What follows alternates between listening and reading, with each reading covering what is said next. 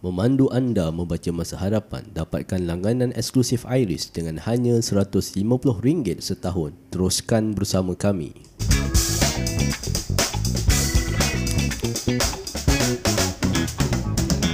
Assalamualaikum warahmatullahi wabarakatuh. Anda bersama saya Ashraf Farid, penganalisis Iris. Pada hari ini bersama dengan saudara Irfan, pengkaji di Iris Institute. Apa khabar? Selamat datang. Ya, selamat datang. Apa khabar? Sehat alhamdulillah. InsyaAllah. So kita terus pada topik perbincangan ya. Uh, saudara Irfan telah menulis sebuah lanskap yang bertajuk apa saudara? Uh, multiculturalism menggugat perpaduan negara. Okay, bila kita sebut tentang perpaduan negara ni kalau kita lihat setelah 63 tahun merdeka, kita dah merdeka hampir 63 tahun.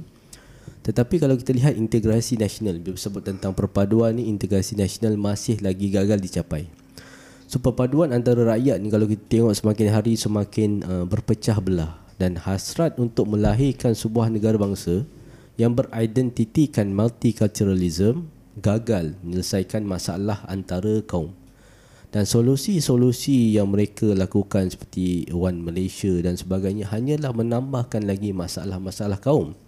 Dan kalau kita lihat setiap kaum ibarat duduk dalam negara mereka sendiri dan gagal untuk berintegrasi masing-masing dalam uh, kepompong masing-masing dan gagal untuk berintegrasi.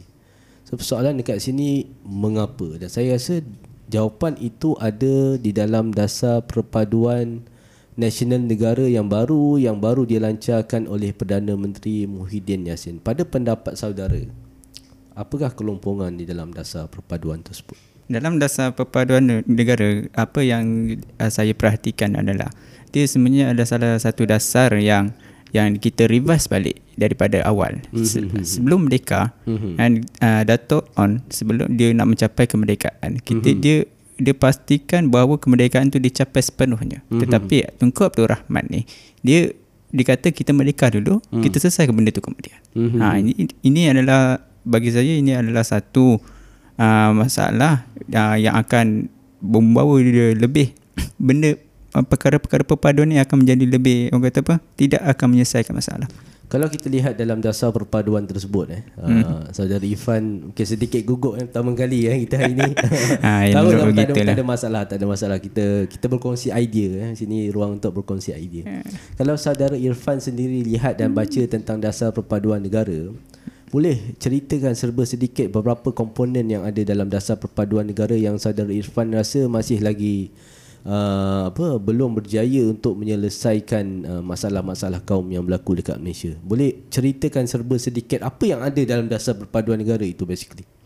Okey, dalam dasar perpaduan negara itu dia dalam blueprint mm-hmm. dia ada uh, menyatakan tentang defisit sosial. Mm-hmm. Uh, dalam satu salah satu defisit sosial adalah untuk menangani uh, menangani isu-isu yang ber, berbangkit dengan isu-isu perkawaman. Perkawaman. Okey, hmm. di situ uh, kita lihat dia sebagai satu masalah yang kita kita boleh jangkakan ia tidak akan menyelesaikan pun.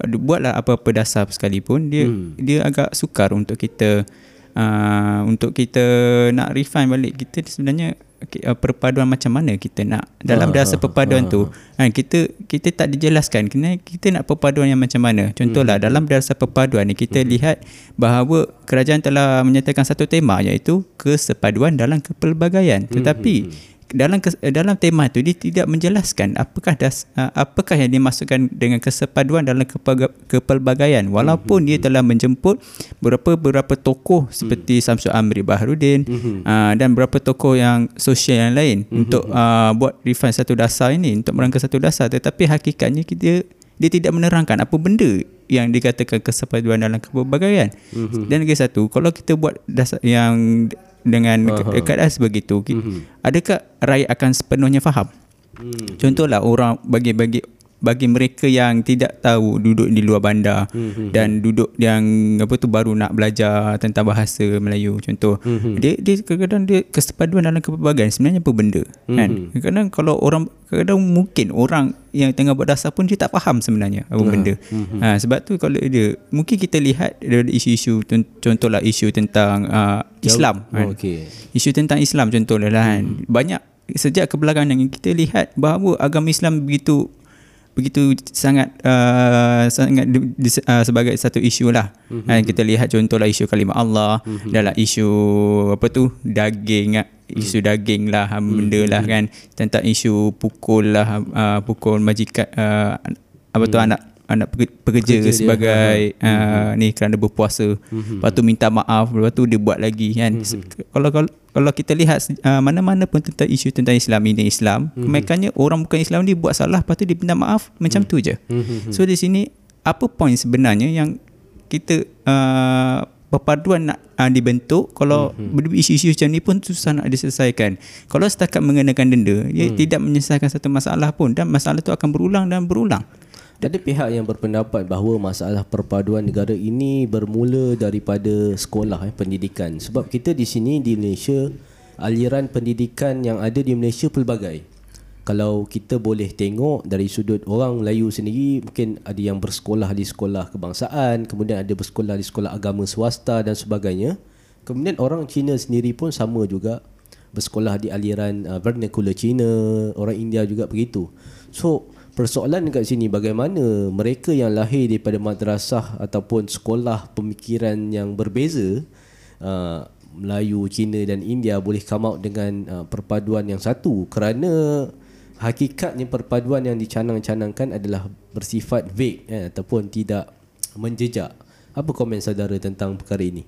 Okey, dalam kita uh, usaha untuk membentuk perpaduan negara, kita kena tahu bahawa Malaysia, negara Malaysia ni adalah sebagai satu negara yang dicipta. Mm-hmm. Jadi kita bukan uh, untuk mak- makna Malaysia ni pun kita uh, tanah orang Melayu. Mm-hmm. Dan kalau kita nak refine uh, ni kalau kita nak uh, membentuk perpaduan berdasarkan Melayu mm-hmm. tetapi hakikatnya kenapa orang orang lain uh, kena ikut Melayu contohlah kan mm-hmm. kan kalau kita nak membentuk perpadu uh, contoh kita lihat sajalah Indonesia mm-hmm. okey perpadu uh, dalam uh, orang punya bangsa majoriti adalah penduduk di situ mm-hmm. dan uh, minoriti cuma ada uh, Cina dan sebagainya mm-hmm. dan minoriti tu kena ikut mm-hmm. okey dan dan di situ uh, kerajaan mudah untuk membuat satu sistem pendidikan yang berasaskan kenegaraan Indonesia. Kalau kita lihat di negara-negara lain seperti yang saudara sebut tadi di Indonesia, di Thailand, even hatta di Amerika Syarikat sekalipun, di China uh, sekalipun, orang uh, yang datang ke negara tersebut sama ada migration atau sebagainya kena bercakap dalam bahasa negara tersebut. Di Indonesia di Thailand uh, orang Cina di sana bercakap dalam bahasa bahasa Siam. Uh, even yang datang ke Amerika Syarikat mereka terpaksa bercakap dalam bahasa Inggeris. Kenapa? Bila tiba di Malaysia uh, orang yang sama tidak mahu bercakap dalam bahasa Melayu dan mereka menganggap bahasa Melayu ni sebagai bahasa golongan yang rendah. Apa komen saudara terhadap perkara itu? Uh, bagi saya itu adalah satu isu yang agak uh, uh, apa yang saya nak cakap eh dia sebagai satu kita kita identiti kenegaraan kita tu masih lagi kurang. Contohlah kita kita tidak ethos nasional boleh ya, kita sebut ya. Ya, kita kita itu boleh dikatakan sebagai ethos nasional bagi kalau bukan Melayu ni agak agak nipis dia hmm. berbanding dengan orang Melayu. Dan hmm. orang Melayu ni pun kita kena tengok dia tahap pendidikan dia uh, apakah apa tu uh, ajar apa tu dalam pemikiran apa yang dia belajar mm-hmm. dan kalau kita lihat orang Melayu sesama sendiri pun dia berpecah ini jadi satu masalah jadinya dalam uh, konsep ini kita, uh, saudara melihat bahawa Malaysia sebagai sebuah negara tidak memiliki sebuah identiti kebangsaan yang jitu boleh disebut satu identiti kebangsaan yang kukuh eh? kalau kita lihat orang Melayu ataupun bangsa Melayu sebagai bangsa uh, orang kata teras kerana membentuk majoriti dan ketidakstabilan yang berlaku terhadap orang Melayu akan menyebabkan perpecahan juga yang berlaku di kalangan uh, bangsa lain. Hmm. Dan seperti yang saudara sebut tadi, uh, bangsa Melayu hari ini sudah cukup terpecah-pecah, eh, sudah cukup di, di, dibahagi-dibahagikan dan mereka tidak bersatu atas uh, satu uh, matlamat dan sebagainya. Mungkin dalam dasar perpaduan itu, uh, dalam membentuk identiti nasional, apakah cadangan saudara? Maksudnya di masa hadapan uh, terhadap pembentukan identiti Melayu sebagai identiti negara adakah perkara itu adalah satu perkara yang asing ataupun satu perkara yang normal yang biasa diamalkan di di negara-negara lain? Baiklah kalau kita duduk dalam negara Malaysia kan dalam sudut sejarah ini memang adalah asalnya tanah Melayu. Jadi uh, tidak asing lagi kalau kita nak uh, kita nak menerapkan semula uh, bahawa Malaysia ni sebenarnya tanah tanah orang Melayu tetapi hmm.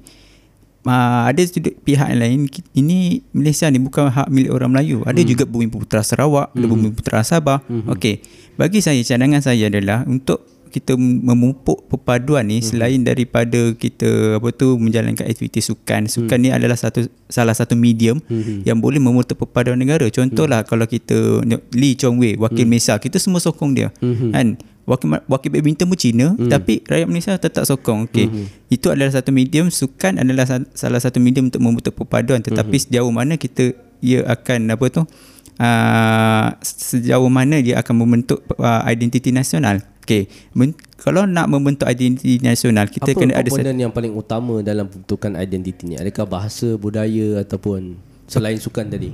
Okey, bagi saya uh, untuk membentuk identiti nasional kita perlukan uh, dua perkara saja. Okey, yang pertama adalah bahasa mm-hmm. dan itu kita uh, kita kena ada pendidikan mm-hmm. uh, yang seragam. Okey. Mm-hmm. Kalau dua benda ni kalau kita tak jaga, mm-hmm. bagaimana kita nak membentuk satu identiti nasional sebagai mm-hmm. bangsa Malaysia? Okey, jadi uh, contohlah uh, di uh, PAP mm. uh, selepas tahun 1965 mm-hmm. uh, berpecahnya uh, uh, Singapura dan terbentuknya DAP. Hmm. Mereka ni telah uh, betul menyuarakan konsep Malaysia Malaysia. Hmm. Dan kalau kita kena faham bahawa konsep Malaysia Malaysia yang yang mereka faham adalah hmm. konsep yang agak liberal. Hmm. Maksudnya semua sama rata. Hmm. Jadi tak ada satu konsep yang apa tu uh, kau bukan Melayu, tak hmm. kau rakyat Malaysia. Hmm. Kalau jumpa Cina, uh, kau bukan Cina, kau rakyat Malaysia. Itulah hmm. yang ingin dan dinyatakan oleh mereka dan mereka tak nak uh, buat satu macam identiti yang berpecah-pecah. Itulah konsep bagi mereka. Kalau bagi kita untuk kalau kita nak uh, menjadikan orang Melayu ni adalah bangsa teras hmm. dalam bentuk identiti nasional, hmm. salah satu hanyalah kita kena gunakan medium pendidikan lah. Hmm. Yang saya dalam, tertarik dengan apa yang saudara katakan tadi. Antara medium-medium yang kita boleh uh, lakukan uh, adalah melalui bahasa dan juga budaya. Dan apa yang saudara simpulkan di sini terdapat beberapa spektrum dalam melihat uh, menyelesaikan masalah ini kalau kita lihat ada yang satu pihak yang uh, chauvinis ataupun racist. Maksudnya mengangkat sesuatu yang apa mengangkat kaum mereka sahaja tanpa menafikan pihak-pihak yang lain. Dan juga ada juga pihak yang ingin mengangkat naratif multiculturalism yang ini meleburkan identiti semua bangsa dan agama menjadi satu identiti baru dan tak tahu apa identiti itu. Mm-hmm. dan kita di sini ingin mengambil jalan tengah dan apa jalan tengah tersebut adalah melalui pembentukan sebuah etos nasional yang baru berpaksikan kepada sejarah dan uh, budaya bahasa Melayu tanah ini yang telah digarap sejak ribuan tahun yang lalu. So saya rasa cukup uh, enak sekali kepuasan kita pada uh, bulan Ramadan ni kita yeah, pun yeah. kita berpuasa. Okay. So selamat kejap lagi kita berbuka puasa. Selamat uh, berbuka dan terima kasih kepada saudara Irfan kerana yeah, sudi untuk datang pada hari ini dapatkan landscape uh, edisi 5 uh, multiculturalism uh, memupuk uh, menggugat perpaduan, negara. negara. So okay. dapatkan landscape tersebut kalau ingin tahu apakah lagi masalah-masalah perpaduan yang berlaku di Malaysia dan teruskan bersama kami dalam rancangan yang akan datang. Wabillahi taufiq wa hidayah. Wassalamualaikum warahmatullahi wabarakatuh. Waalaikumsalam.